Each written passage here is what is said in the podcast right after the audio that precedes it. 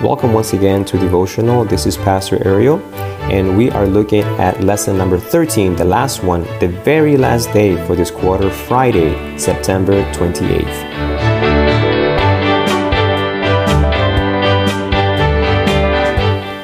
So like I said, there are fireworks and explosions all over the place as this quarter, quarter lesson, uh, Sabbath school quarter lesson ends, sorry.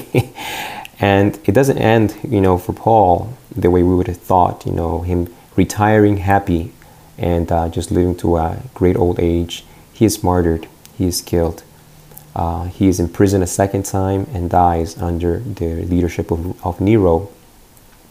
But his story continues because of the influence, the legacy he left behind, not just for the early Christians, but for you and I this, that are living in twenty eighteen and onward.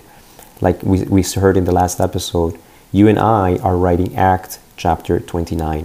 I want to read a brief uh, quote from Friday's lesson that will bring balance to something I said right earlier uh, episode. Um, it says, the, the, Lord has, the Lord God has waited for the spirit of service to take possession of the whole church, so that everyone shall be working for him according to his ability. When the mem- members of the church of God do their appointed work in the needy fields at home and abroad, in fulfillment of the gospel commission, the whole world will soon be warned, and the Lord Jesus will return to this earth with power and great glory. Great glory.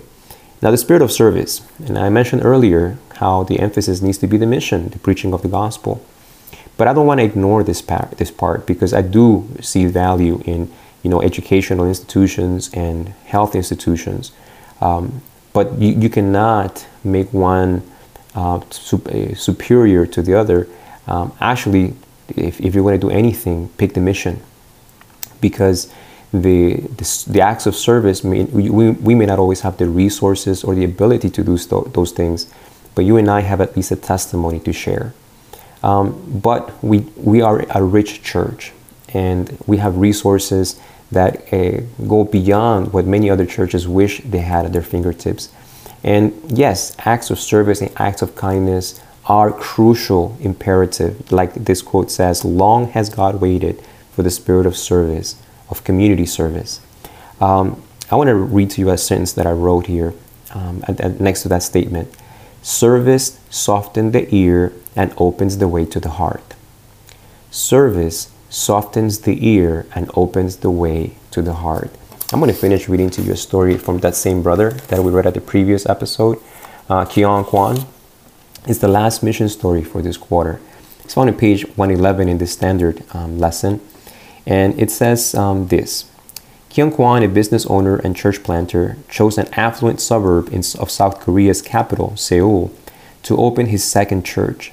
His first church, opened in a rural area four years earlier, was filled to overflowing, and he wanted a new challenge. When God first called me, he, I, I said, I, I can't. But after I witnessed God's power, I became bolder. He reasoned that impoverished people can accept God more easily than the wealthy. He wondered how to reach, how to share the gospel with those who have everything, and decided that even the wealthy need good health. So he opened the Bundang New Star Church and a vegetarian restaurant in an office building in the suburb of Bundang. I decided God's health message is the way to share the last day gospel, he said. The new church began organizing health, seminar, health seminars, cooking classes, and Bible studies. Among the first attendees was a pharmacist who seemed to enjoy the week-long health seminar. After the, the seminar finished, participants interested in more information were invited to attend Bible studies on Daniel and Revelation, but the pharmacist didn't come. Kwan made some inquiries and learned that the pharmacist had taken a week off, off vacation to attend the health seminar. She didn't have free time for Bible studies. So Kwan made audio, audio recordings of the Bible studies and sent them to her. Audio recordings. Hmm, sounds interesting. The woman was really shocked by what she heard, but she didn't want to leave her Sunday church, Kwan said. The pharmacist's mind began to change as she continued to listen to the Bible studies. She thought about keeping the Sabbath and worshiping at the church. As she pondered what to do, she began to suffer a bad headache. She worried about she worried that she might have brain cancer, but doctors couldn't find anything wrong. Still, the pain persisted. Finally, her twenty-four-year-old daughter said, "Do you know why you have the headache? It's because you know what's right, but you're not doing it. It, I'll go to church. I'll go to the Sabbath church with you. Wow. The pharmacist and her daughter showed up at church the next Sabbath, and they are faithful. They have been faithful members since. From these kinds of experiences, I realized that this is God's business, Kwan said. Hearts are not changed because of anything that people do. God changes the heart. That's powerful.